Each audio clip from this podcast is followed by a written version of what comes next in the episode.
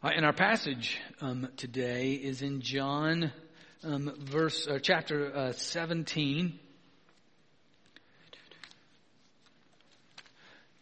And what we're on this this journey um, together during Lent, we're really looking at Jesus' longings, at his un, unfulfilled desires, his, his uh, d- desires for the future. And we look particularly at his prayers. And, and today we'll be looking at, at a prayer that talks about how the, the, the church needs to be prepared, needs to be ready for the challenges of what it means to follow Jesus and, and to, to, prepare us as we go into this. You know, I mean, just for even what we encounter coming today of singing God's praises, but then facing grief and pain. But even more so, we're going to hear today in our passage how Jesus longs for the church that he's leaving. This is like his, uh, one of his closing statements, his closing prayer. And it was often in the first century that rabbis would pray out loud, not only um, uh, so that folks would join in, but, but also to hear how one so wise would be praying, what their desires were, what their longings were, and what we're going to find here. And I, I, want, I want to prepare us because this is a familiar passage in some ways, but I want to prepare us for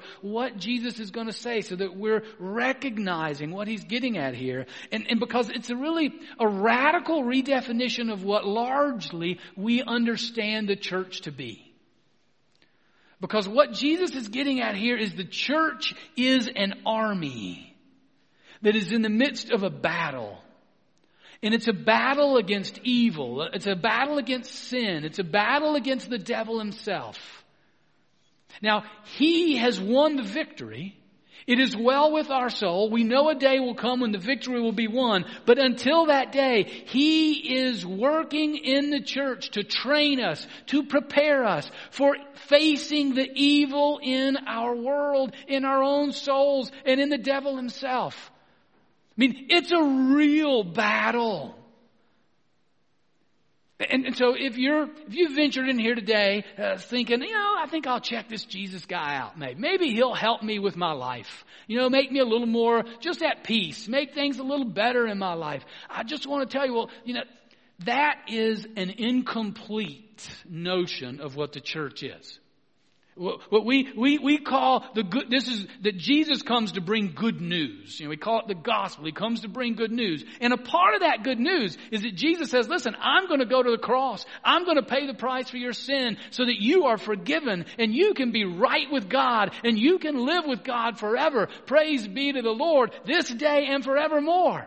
I mean, that is the God, that is part of the gospel, but it's incomplete because Jesus continues on and say, now if you want to, if you want that, then that means you come be a part of this team. You come be a part of this army because this army now is going forward to live according to the ways of God in this world. And this world does not receive that well.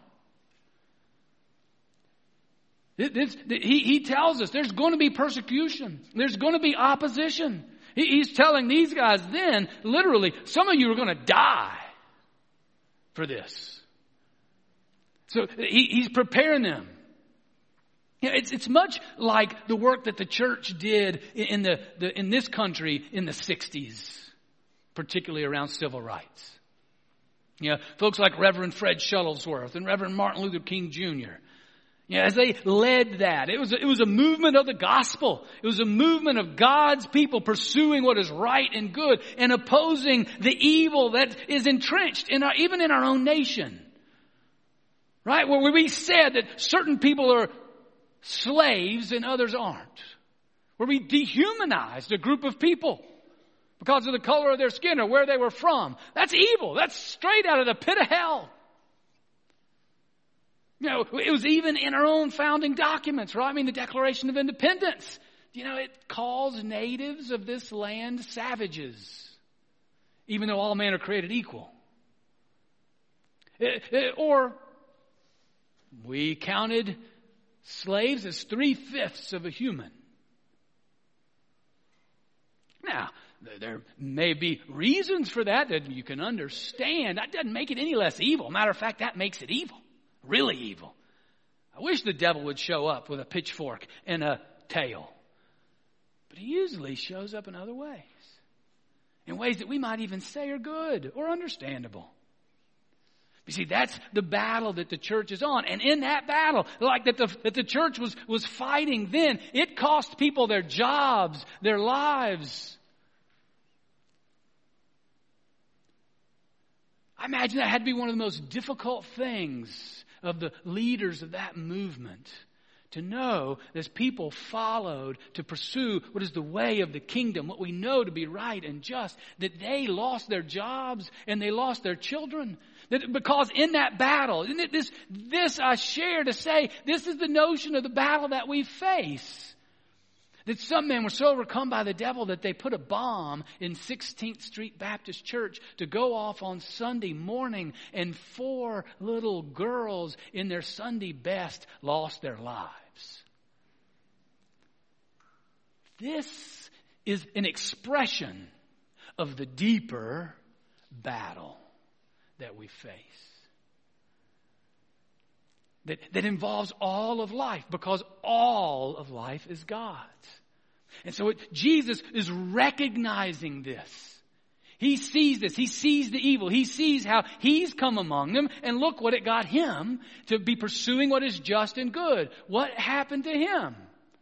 He ended up on the cross. And now he's saying, if you want to follow me, then come, deny yourself, take up your cross, and follow me. So, so now, as he's seeing that before him, now he's saying, all right, so God, I need you to protect them. I need you to keep them. I, I need you to set them apart. Keep them there. Take care of them. Because this battle is real. And it's going to test them beyond their capacities in this battle against the devil and against evil. All right, so preached my sermon before we read the passage. It's all right. I'll preach it again as we go. Don't don't worry. Um, but I wanted to set the scene for what this passage is getting at here. What what Jesus is facing, and that we have limited the gospel to be just about personal satisfaction and salvation. Don't get me wrong. It is that, but it's not limited to that. And when we limit to that, it is incomplete.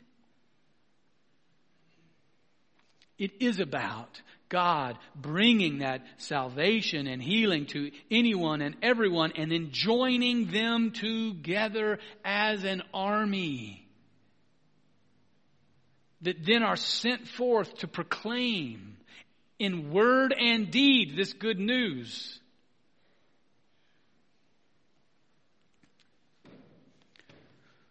All right, so let's, let's jump into John 17, verse 6, and we'll catch this um, uh, with uh, as Jesus is, is, letting his longings um, go forward. All right.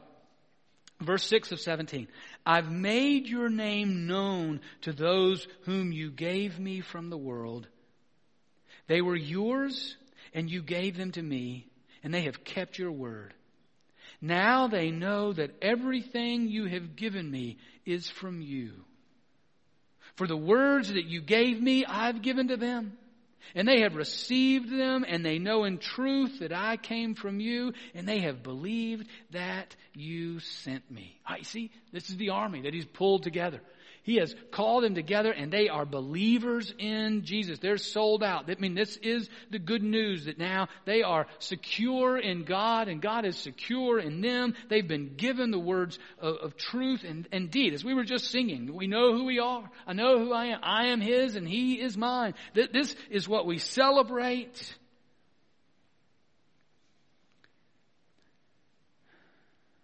Verse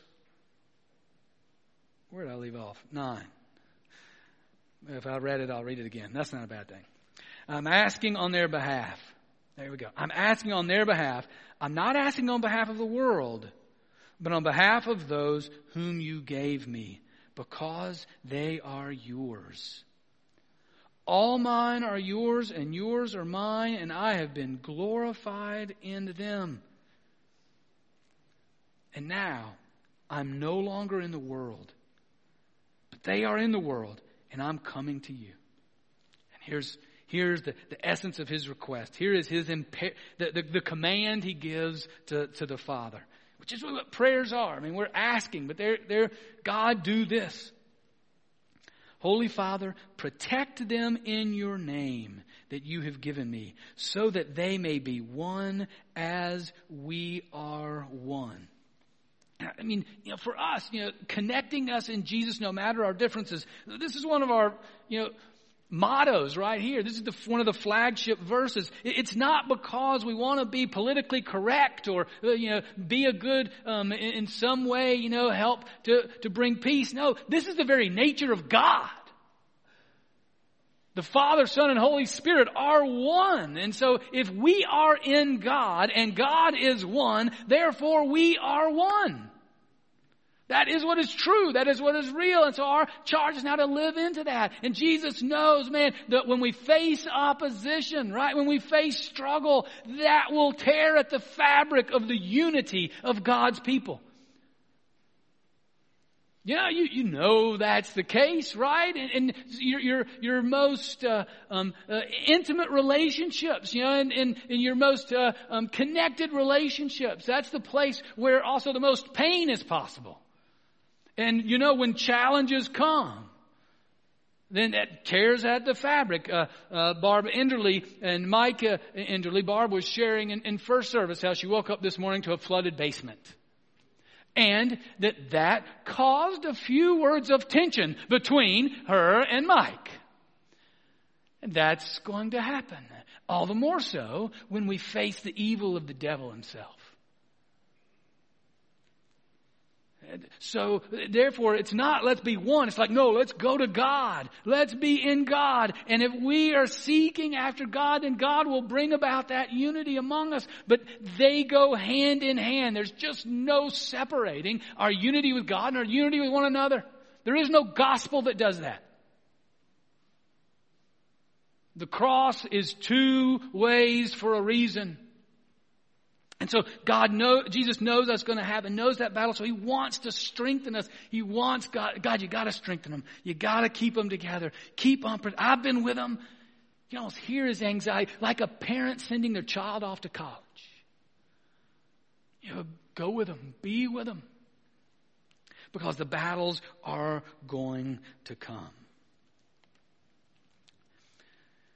Verse 12, while I was with them, I protected them in your name that you've given me. I guarded them, and not one of them was lost except for the, the one destined to be lost, so that the scripture might be fulfilled. All right, now, verse 13. But now I'm coming to you, and I speak these things in the world so that they may have my joy made complete in themselves. I mean, that's why we can sing. This is Jesus' joy that's not dependent on circumstances. You know, because he knows if we're trying to go fight the evil within us and our own selfishness, if we're trying to, to fight the evil in the world around us, if we're trying to fight the devil in our own power, there is no joy. We will lose every time.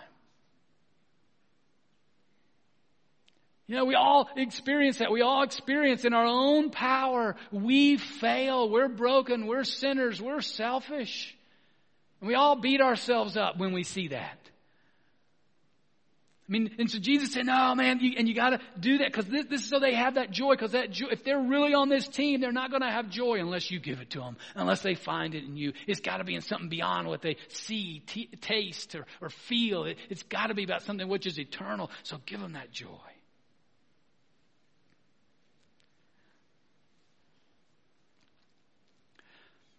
You know, this was the week of the, the death of uh, Billy Graham. You know, America's pastor in the, um, the 20th century. And, uh, you know, in, interesting, I mean, to have that happen this week and it's the end of African American History Month and all the rest going on. But, you, you know, uh, I thought about um, this in, in, relation to um, uh, this, this text that Billy, Billy Graham shares. One of his greatest failures in ministry was in the beginning of his ministry, and, and that was around the issues of race.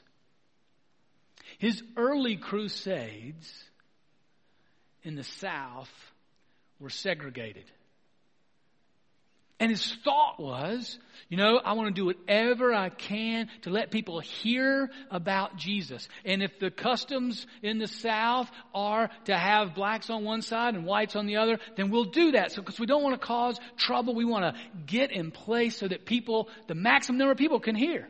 It makes sense, doesn't it? I mean, you can see where that would come from. You might even say that's good missiology.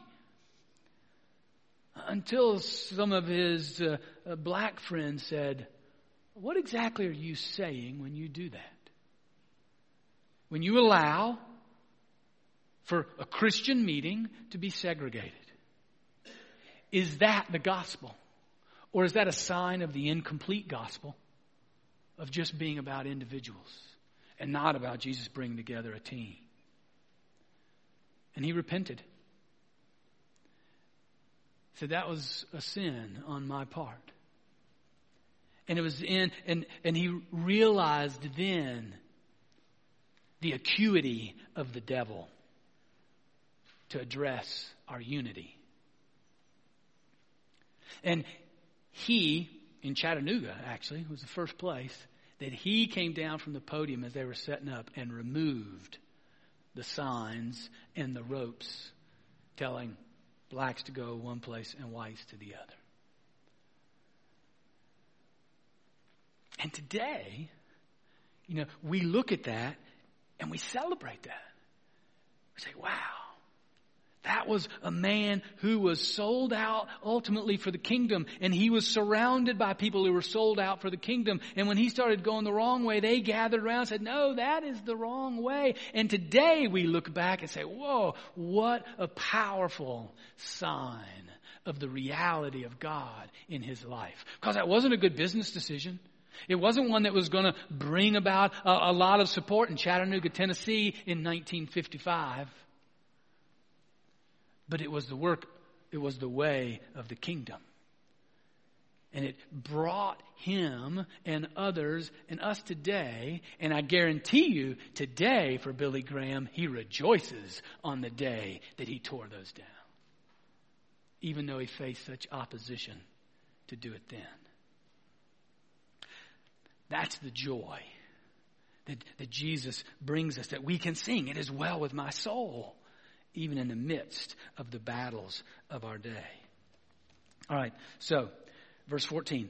I've given them your word, and the world has hated them because they do not belong to the world, just as I do not belong to the world. Hey, see, that's not that the world's, ah, they're going to oppose you, they're not going to, no, they're going to hate you. The way of the world hates the way of Jesus. Again, that battle is strong. I'm not asking you to take them out of the world, but I ask you to protect them from the evil one. And the devil himself will oppose with no rules, no holds barred. They do not belong to the world just as I do not belong to the world. And then this is really a second real the, the, the, command that he gives to God. Sanctify them in the truth. Your word is truth. Have you sent me into the world? So I have sent them into the world. And for their sakes I sanctify myself so that they also may be sanctified in truth. I'm read one more verse now on the screen. But I ask not only on behalf of these, but also on those who will believe in me through their word. So that's me. Because some people like to say, well, you know, that first part, he's only talking to the disciples that were right there, those 12. Well, to correct that, you just read verse 20. And Jesus makes it clear. He's praying this for the church throughout time because the battle doesn't change. The way that it is fought, it changes, but it doesn't change. And so here, you know, he's saying for those, well, anyone here who believes in Jesus, we believe. We can tie our spiritual lineage back to the disciples that heard Jesus say this. So this is to us. All right, so, but his command in verse 17 to God is asking of God the Father, sanctify them. Now, sanctify them means to, to set them apart. Sanctify, we also use the word holy, you know, and it's like, well, we set things apart for holy purposes. You know, it's sort of like, you know, we have uh, different things like this cross and the table and these, this Bible. We set them apart, you know, for holy purposes as we come in the sanctuary. Well, in the same way, the church, you and I, we're sanctified. We're, we're set apart for holy purposes. And then so Jesus is saying, you know, don't let them get in the world and become mixed up in the world and become like the world. In another setting, he said, we're in the world, but not of the world. And he knows that the, the battle's going to be great, going to be destroying our unity, or it's going to make us negligible in the world, make us uh, useless in the world. It's going to make us look just like the world. And then that doesn't make any difference in the world. We, we aren't the people that he's called. And so he knows that is the other part of the battle. So he's strengthened them, Lord. Keep them. Sanctify them in the truth. And now that's why we gather here. That's why we gather in Bible study classes and small group. That is why you read your Bible every day. That is why you pray.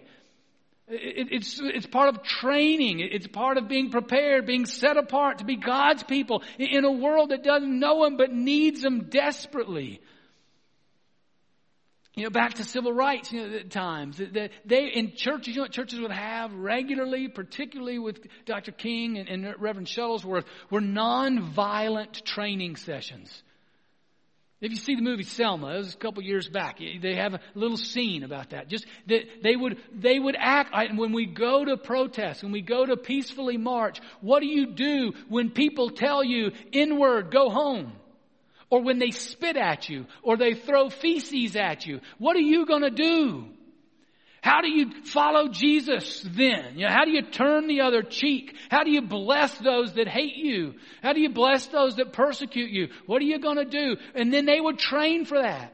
They'd have some people be the people that would oppose them and then others, well, this is what we're going, to, and they'd carry their placards and others would do those things to them so that they would learn how to respond as they thought Jesus would call them to respond by turning the other cheek, but continuing to stand for what is true and right in the fullness of His kingdom. That's, that's why we do Bible study. As we walk through the, the gauntlet of, the, of the, the, the evil one and the evil in our world, and even the evil in our own soul, we need to be trained to know how to, how do I live in a way that is characterized by love and joy and peace and patience and kindness and gentleness, forgiveness turning the other cheek, keeping my promises even when it hurts me. You know, that, that's what Bible study is for, being fed His Word, being trained in His Word, so that we're set apart as that kind of people. So, um, the application from this, then, is one, first and foremost, is that what you see church as? Is that what you see following Jesus as? Are, are there ways that you've been infected? Are there ways we've been infected by the incomplete gospel? That it's really very prominent, particularly in America. That it's just really about me and salvation, sort of getting my ticket punched. You know, so think, you know, one, think about that. And second, think about, all right, eh, do I have a real sense of my time in prayer and Bible study and Christian fellowship as being a time of preparation, being set apart as an army for love, for righteousness, for goodness, for forgiveness, for mercy, for grace? Do, do I see that as the reason that I'm here and participate in, in those things? And the third application is, am I even doing it? Okay, well, let me, let me get on part of the training.